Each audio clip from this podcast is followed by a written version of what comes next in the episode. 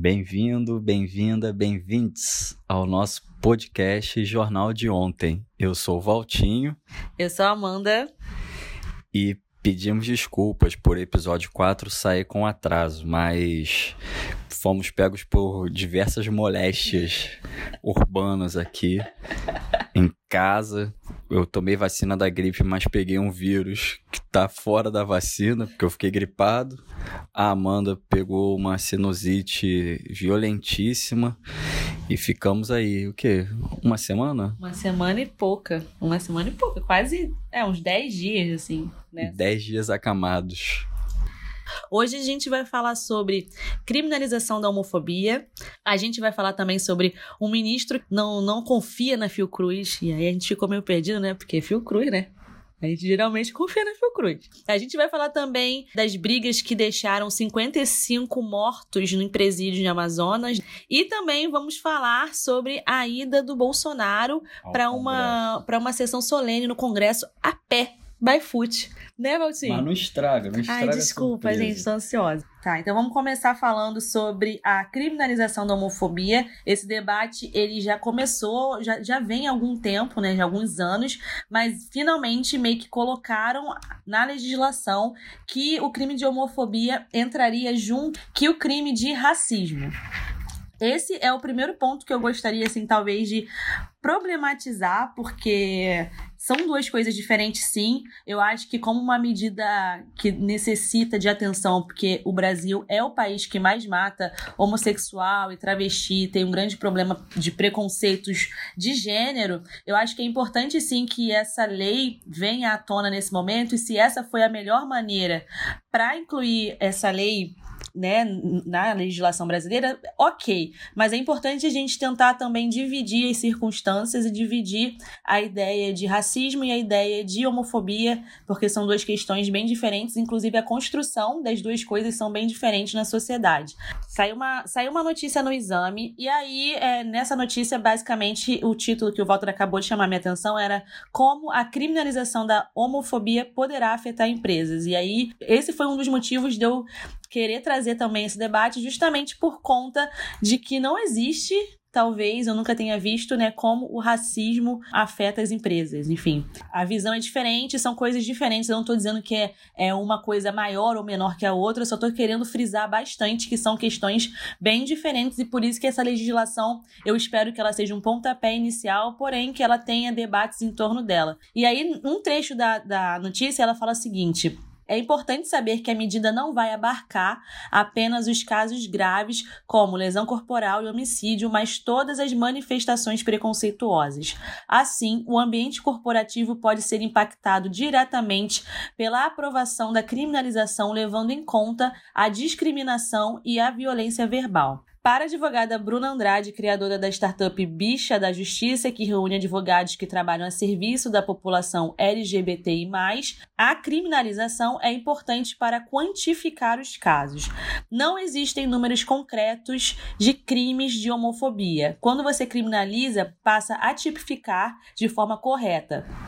Isso gera dados que podem se transformar em políticas públicas de combate mais efetivo. Então, nesse ponto, eu realmente concordo que a criminalização da homofobia é extremamente importante, justamente para a gente conseguir contabilizar e para a gente conseguir combater.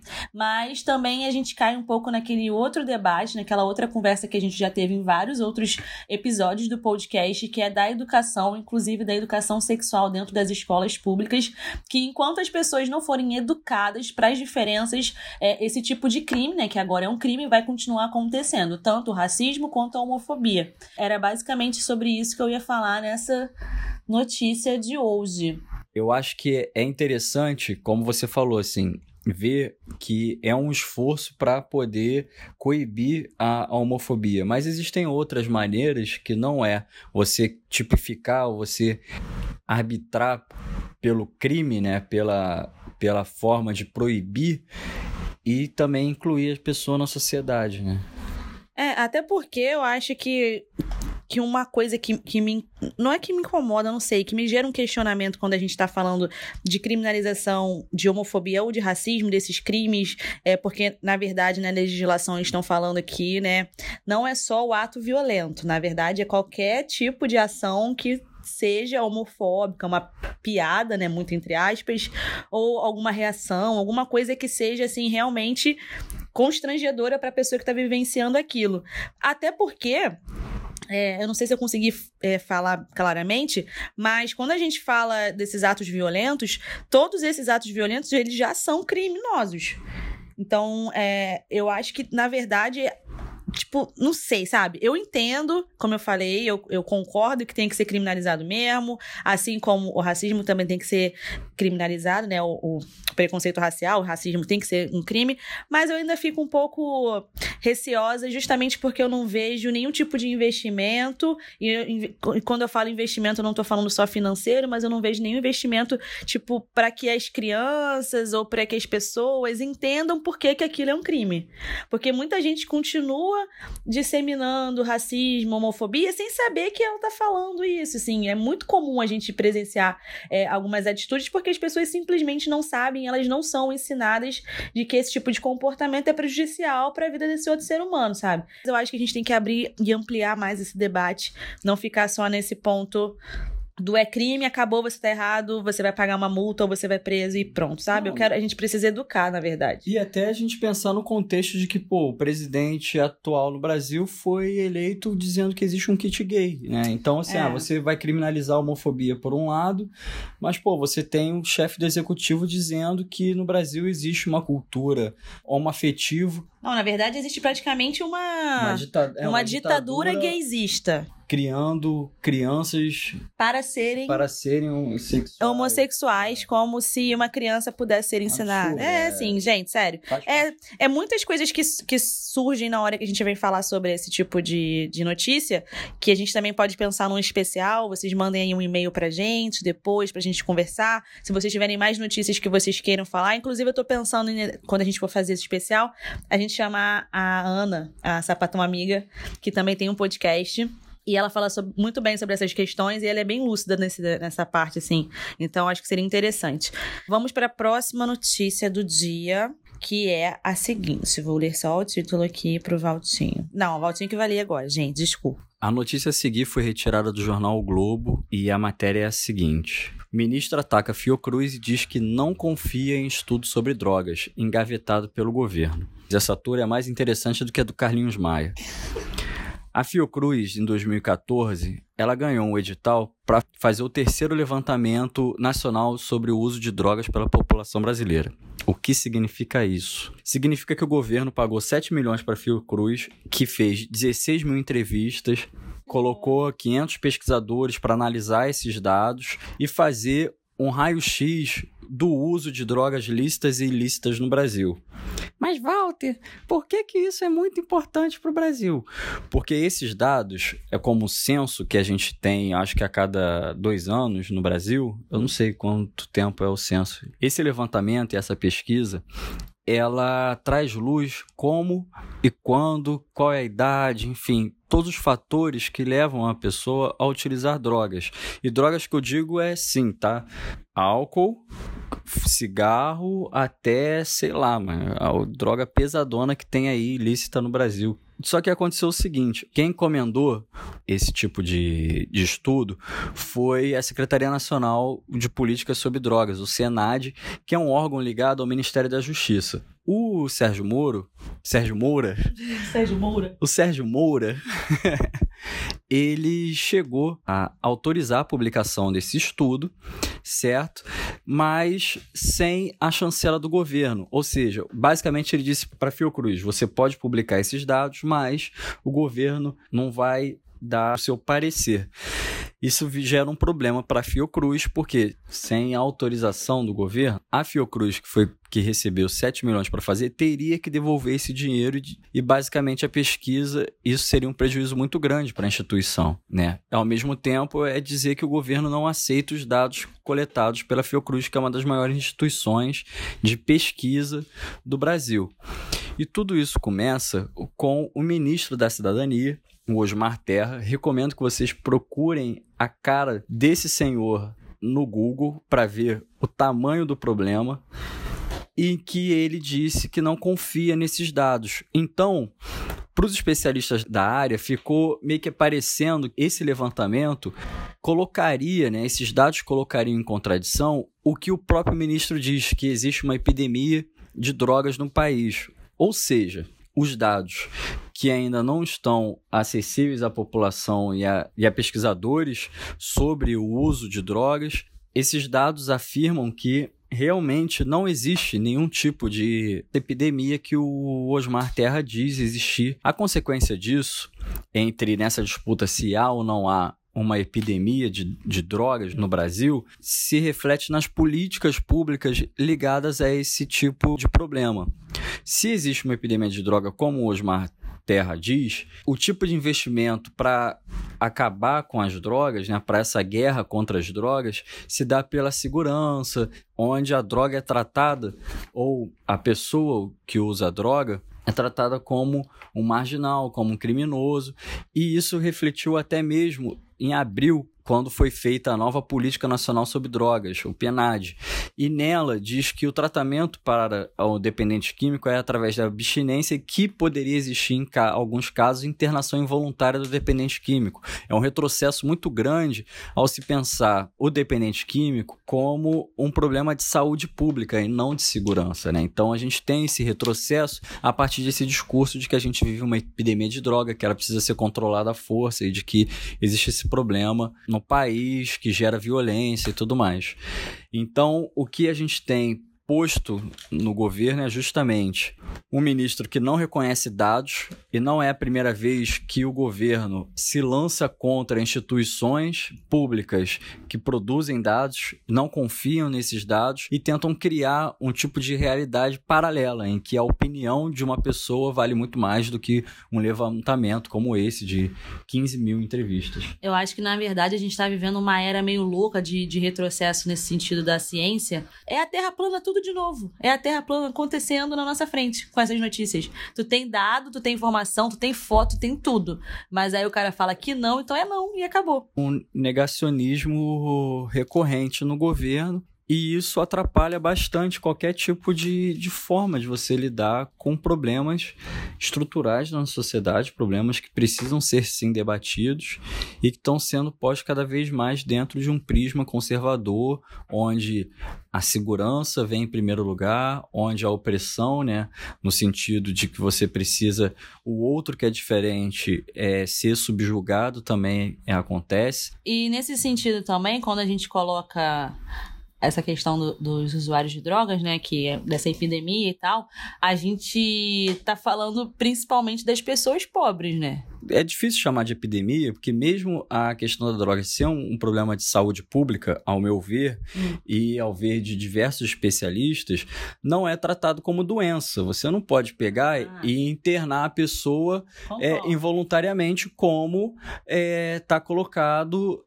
no novo programa de políticas de combate às drogas, sei lá qual é o nome agora, que eu esqueci tratar de epidemia, e isso é também dentro da esfera pública, você cria um alarde muito grande, onde as pessoas começam a ficar apavoradas. A pessoa, nossa, tá tendo epidemia de drogas. Ai, meu Deus. eu vou pegar isso respirando ar. Vou sair de casa. Entendeu? É, então, esse tipo de, de, de discurso que traz insegurança faz com que as pessoas fiquem cada vez mais receosas e eles possam pintar e bordar em políticas conservadoras na, na sociedade. Então, gente, a próxima notícia é a notícia sobre a morte de 55 pessoas lá no sistema carcerário no Amazonas. É, essas pessoas foram assassinadas por problemas internos, pelo que a gente conseguiu encontrar aqui na internet, dentro de uma mesma facção. Então, problemas da facção que levaram a esses assassinatos. É, eu quis, na verdade, trazer essa notícia porque eu acho que Fala-se muito pouco sobre o sistema carcerário no Brasil, fala-se muito pouco sobre como que é, essas pessoas são, sei lá, ressocializadas, porque é uma coisa que eu acho que talvez não aconteça de fato. e acontecerem 55 mortes dentro de um espaço que teoricamente é um espaço que deveria ser seguro, me causou bastante, não é estranheza, porque eu sei que é um ambiente violento, mas me causou uma certa angústia, na verdade, saber que esse tipo de situação acontece nesses lugares.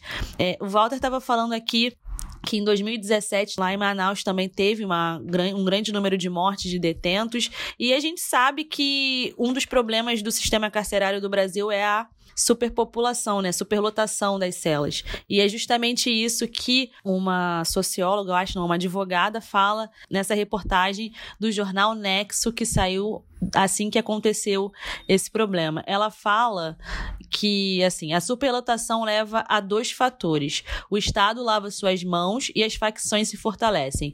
Eu vejo como empresa transnacionais no mercado de drogas e armas. Você tem, uma, você tem na região norte do país uma disputa entre facções que querem ocupar fatias no mercado. É uma gestão empresarial aplicada para o mundo do crime. Não seria diferente pensando em mão de obra disponível dentro e fora do presídio.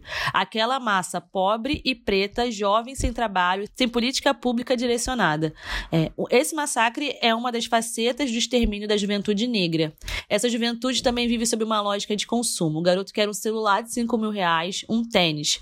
Isso coopta muitos jovens para entrar no mercado de drogas para buscar dinheiro rápido. E aí ela continua falando sobre vários aspectos sociais que levam a esses jovens negros a entrarem no mundo do crime e, inclusive, a se associarem a facções criminosas que a gente sabe que tem uma hierarquia, que tem toda essa legislação deles mesmos que fazem com que eles ocupem determinados cargos. Isso me deixou assim, é, apesar da gente saber desse tipo de situação, assim, a gente ter noção que exista esse, esse status violento no sistema carcerário, isso me deixa muito, sei lá, desanimada com os, os direcionamentos das políticas públicas no Brasil, porque eu percebo que tem algumas coisas que não são não chegam, sabe? Elas ficam ali paralisadas, elas ficam.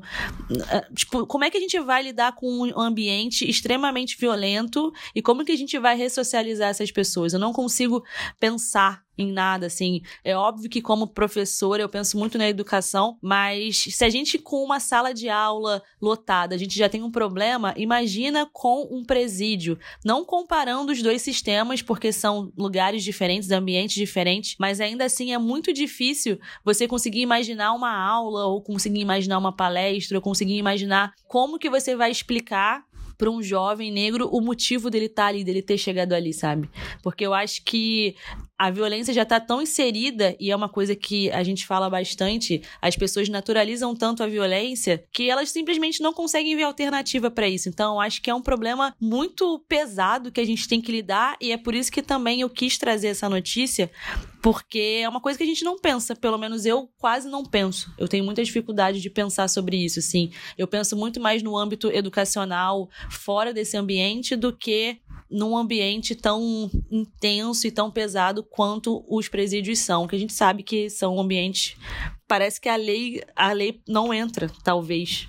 A lei é própria, é como se fosse uma outra sociedade que tem suas próprias regras e suas próprias leis. Existe um debate sobre a política carcerária no Brasil, que trata sobre o processo de privatização dos, dos presídios como maneira de você conseguir diminuir a superlotação e conseguir, enfim, criar melhores condições para essa massa carcerária. Já entra essa questão, que é a gente tem, a gente, sociedade, né, tem a tendência de ver o que é privado melhor do que o que é público. Porém, o que aconteceu em 2017 lá em Manaus e o que aconteceu essa semana também no Compag, né, que é o Complexo Penitenciário Anísio Jobim, mostra de que a terceirização das administrações dos presídios também não é uma solução para isso, né?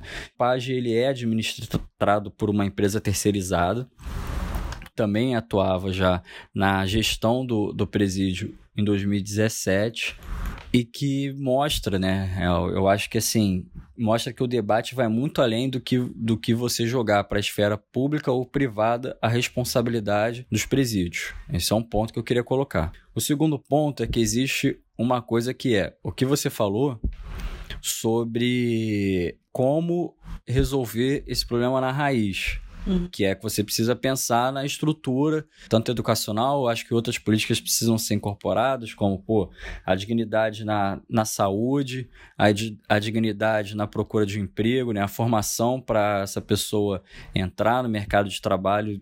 Mas só que existe um outro ponto que a matéria do Nexo coloca, que são as medidas para o que está acontecendo agora, né? O problema. E aí o Poder Executivo mandou uma força-tarefa, né, o Sérgio Moro.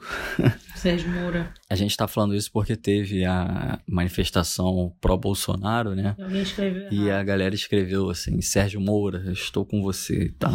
Enfim, é, mandou uma força-tarefa para poder atuar no Compage é, com forças de segurança. Acho que foi a Força Nacional que foi para lá na área do Compage, do lado de fora, e a transferência de detentos, né, para presídios de segurança máxima geridos pelo governo federal.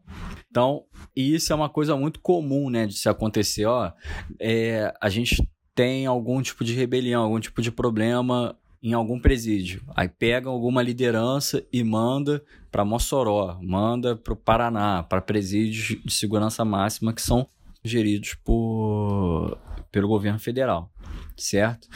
Nesse sentido, o governador é, do Amazonas rescindiu o contrato com essa empresa e o Ministério Público recomendou, né, isso, aumentar. Aí vem essa, essa questão.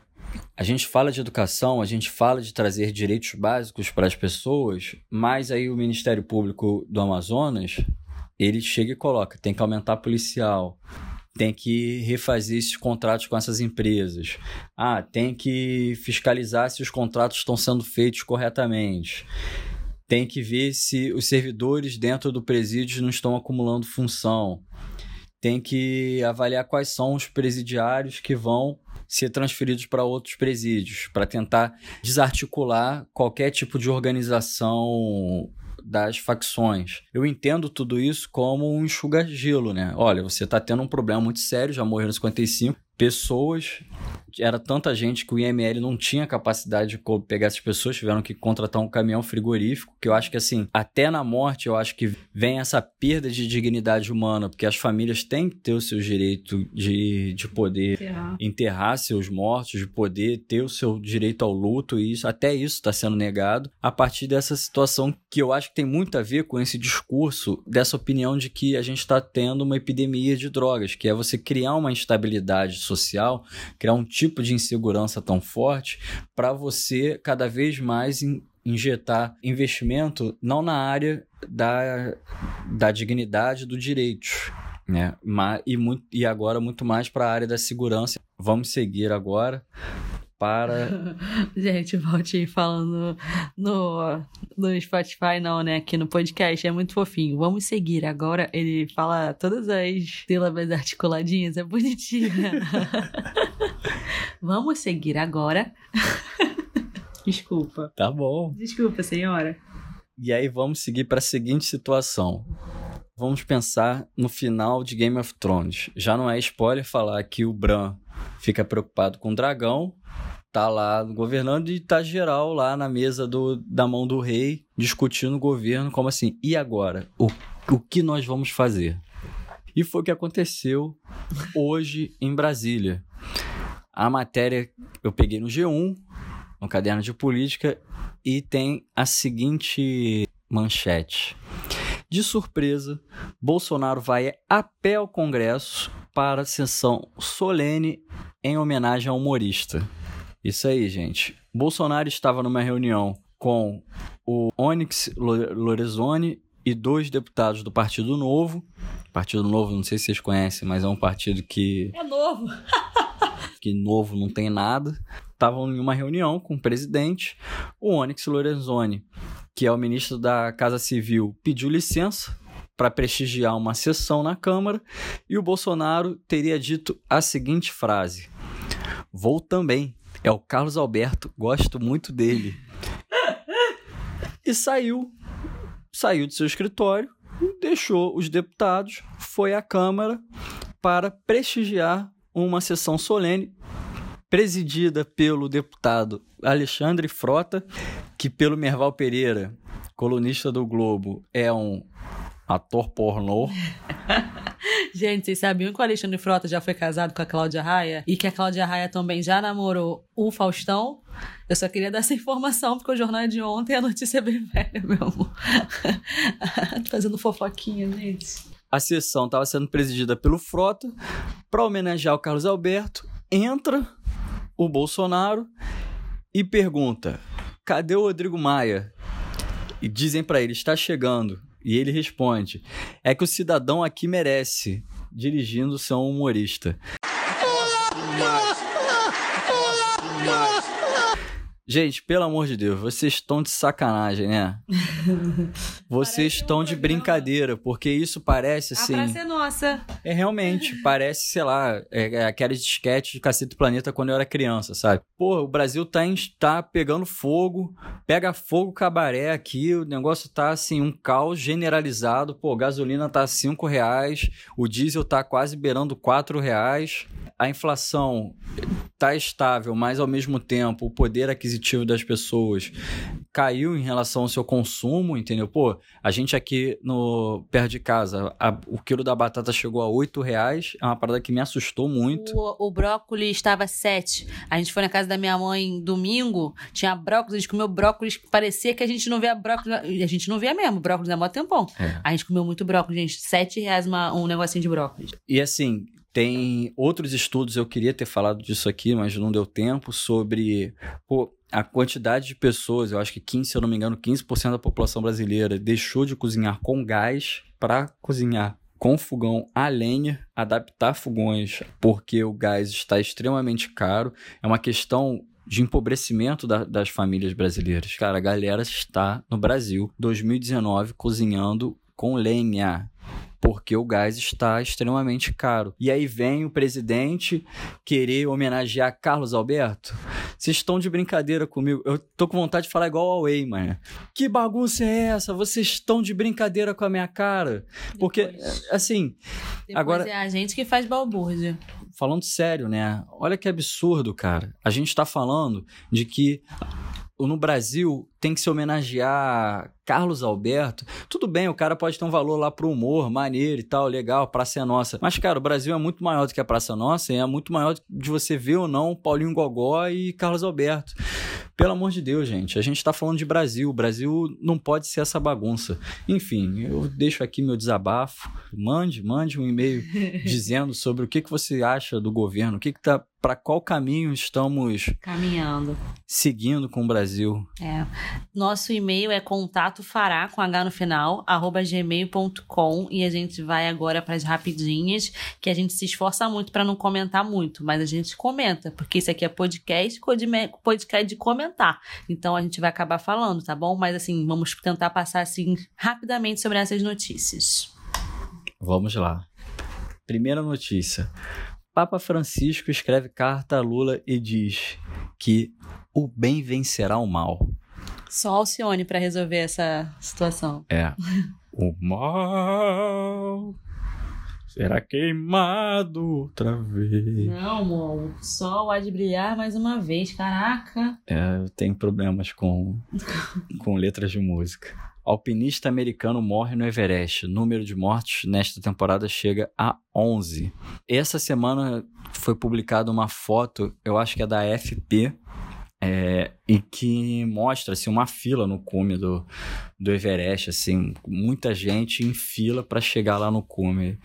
Existe, por um outro lado, uma discussão hoje em dia sobre. Predatório. O turismo predatório e o turismo no Everest, que é um lugar muito alto, muito grande, assim, a questão de resi é, dos resíduos que deixam por trás, como o balão de oxigênio, a quantidade de mortes que não podem voltar. Se a pessoa morre no Everest, fica no Everest. Gente, a gente viu um filme que eu esqueci o nome desse filme. Everest. Everest.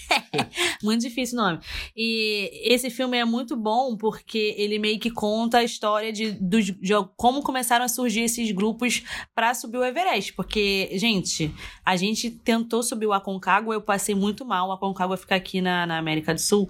E a gente tentou subir, eu passei muito, muito mal, muito mal. E a galera vai subir o Everest, nem sempre tem o mesmo tem um bom preparo físico, nem sempre treinou. Tem gente que treina tipo anos para subir. E agora com essa questão de poder pagar, porque como agora tem muitas agências de turismo para fazer essa subida, essa escalada, é, os preços vão meio que abaixando. E aí qualquer pessoa, às vezes, eu não tô dizendo que tinha que ser caro não, mas tô dizendo que as pessoas simplesmente acham, ah, dá para pagar, eu vou lá e vou fazer, sabe? Elas não entendem que existe também o limite do corpo humano, o limite da natureza, tudo isso. E aí nesse filme eles estão contando bem o iníciozinho, e aí são dois, duas agências, né? São dois grupos que a princípio. E aí é basicamente um cara que é muito sério com o que ele faz. Eu não vou dar spoiler, não, mas beleza, não vou fazer isso. E um outro cara que é o mais zoeirão, que tipo, ah, dá pra ir, não sei o que, a galera falando que vai vir nevasca, ele, não, suave, nevasca, suave, vambora lá. E aí no filme vai mostrando, né, um pouco da vida de cada um, de algumas pessoas que realmente se prepararam, outras nem tanto, e como que elas se ferram, né? Tipo, a questão do frio queimar, né? Algumas pessoas perdem partes do corpo, porque o frio meio que queima, algumas pessoas com problemas respiratórios, algumas pessoas ficam cegas, né? Porque dá um bagulho no, lá no, no sangue, no, na veia, na artéria, a pessoa fica cega. E também a parada, isso que o Walter falou. Se uma pessoa morre lá, eles não trazem o corpo de volta, porque não tem como, porque você já tá tendo um desgaste físico muito grande. Então o corpo fica lá. E o mais bizarro, depois, se vocês forem bizarros que nem eu, procurem no Google, tipo, múmias no Everest. Tipo, tem muito corpo no Everest. Muito corpo, muito corpo. E com esse problema climático agora, né, que as temperaturas vão abaixando, é, no caso lá subindo, o, aparecem corpos, né? Vão aparecendo as múmiazinhas, assim. É muito louco, é muito louco mesmo. É, pois é. Eu acho que a, a, a grande questão para mim é a quantidade de pessoas que têm se aventurado com ou sem preparo, e isso faz com que você também afete a região, né? Uhum. Por exemplo, eu estava lendo uma matéria de que no ano passado foram cerca de 840 pessoas subiram o Everest, né, até o pico. 802 pessoas é uma quantidade muito grande para um lugar que é muito inóspito, né? Então é necessário, enfim, pensar um pouco nisso, pensar em como essa, essa relação entre pô, a galera que vai subir pelo seu ego, a sua vontade de subir o pico mais alto do mundo, né?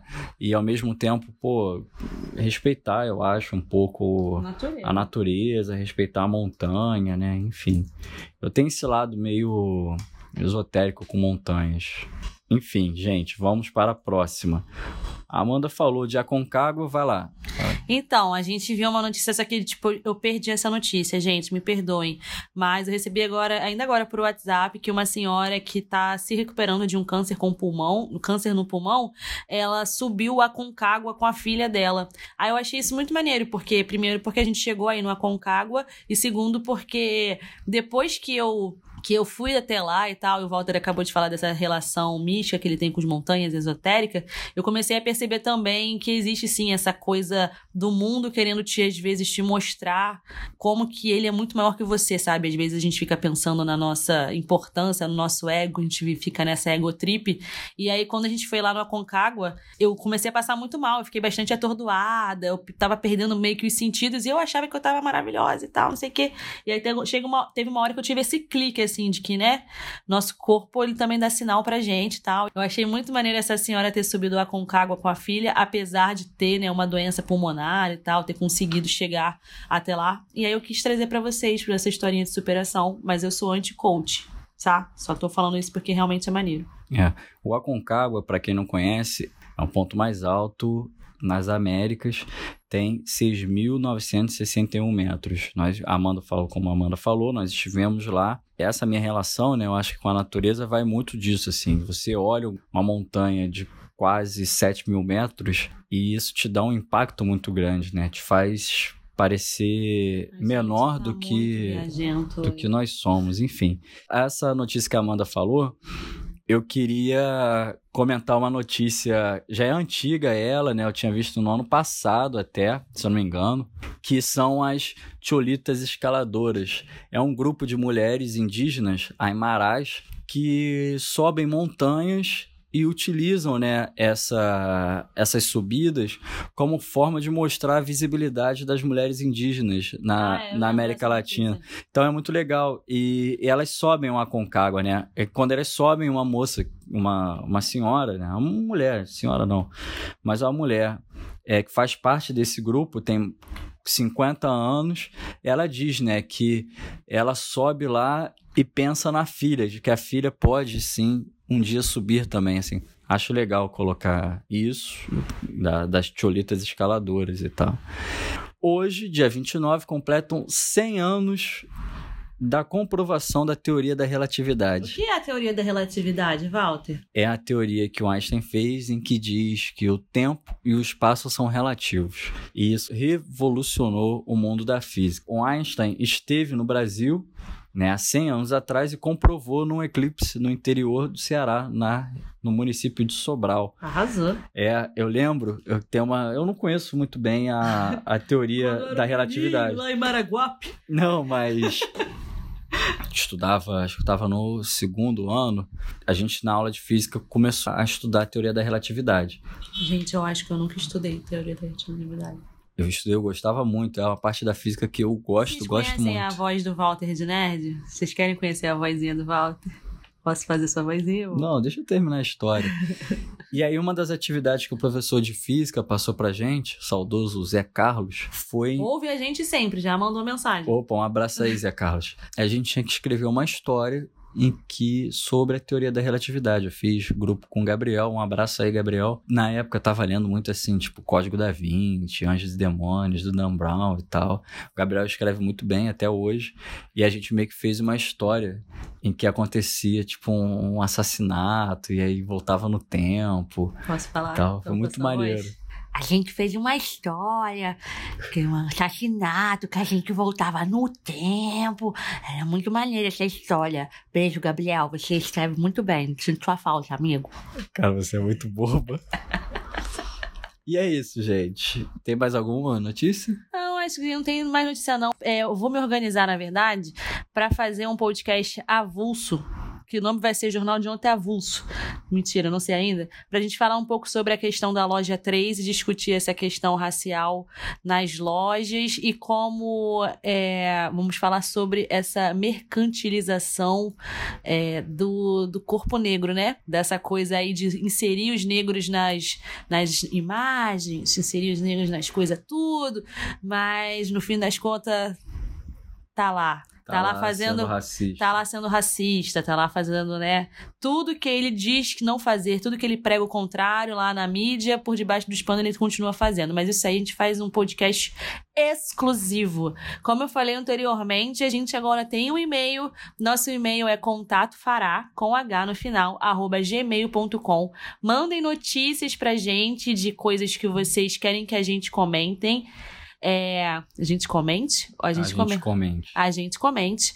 E é isso. Alguém. Ai, deixa eu ver. A menina mandou mensagem pra gente no outro e-mail. Vamos só comentar o nome dela, agradecendo? Luana Jardim mandou um e-mail pra gente. Eu queria agradecer a Luana por ter enviado esse e-mail, porque eu me senti ouvida. Isso foi muito bom. E agora sim a gente pode encerrar. Tchau, pessoal. Boa semana. Até semana que vem. Se nenhuma gripe. Se nenhuma gripe pegar nós. Chegar aqui em casa. Tchau, tchau. Tchau, gente. Até semana que vem.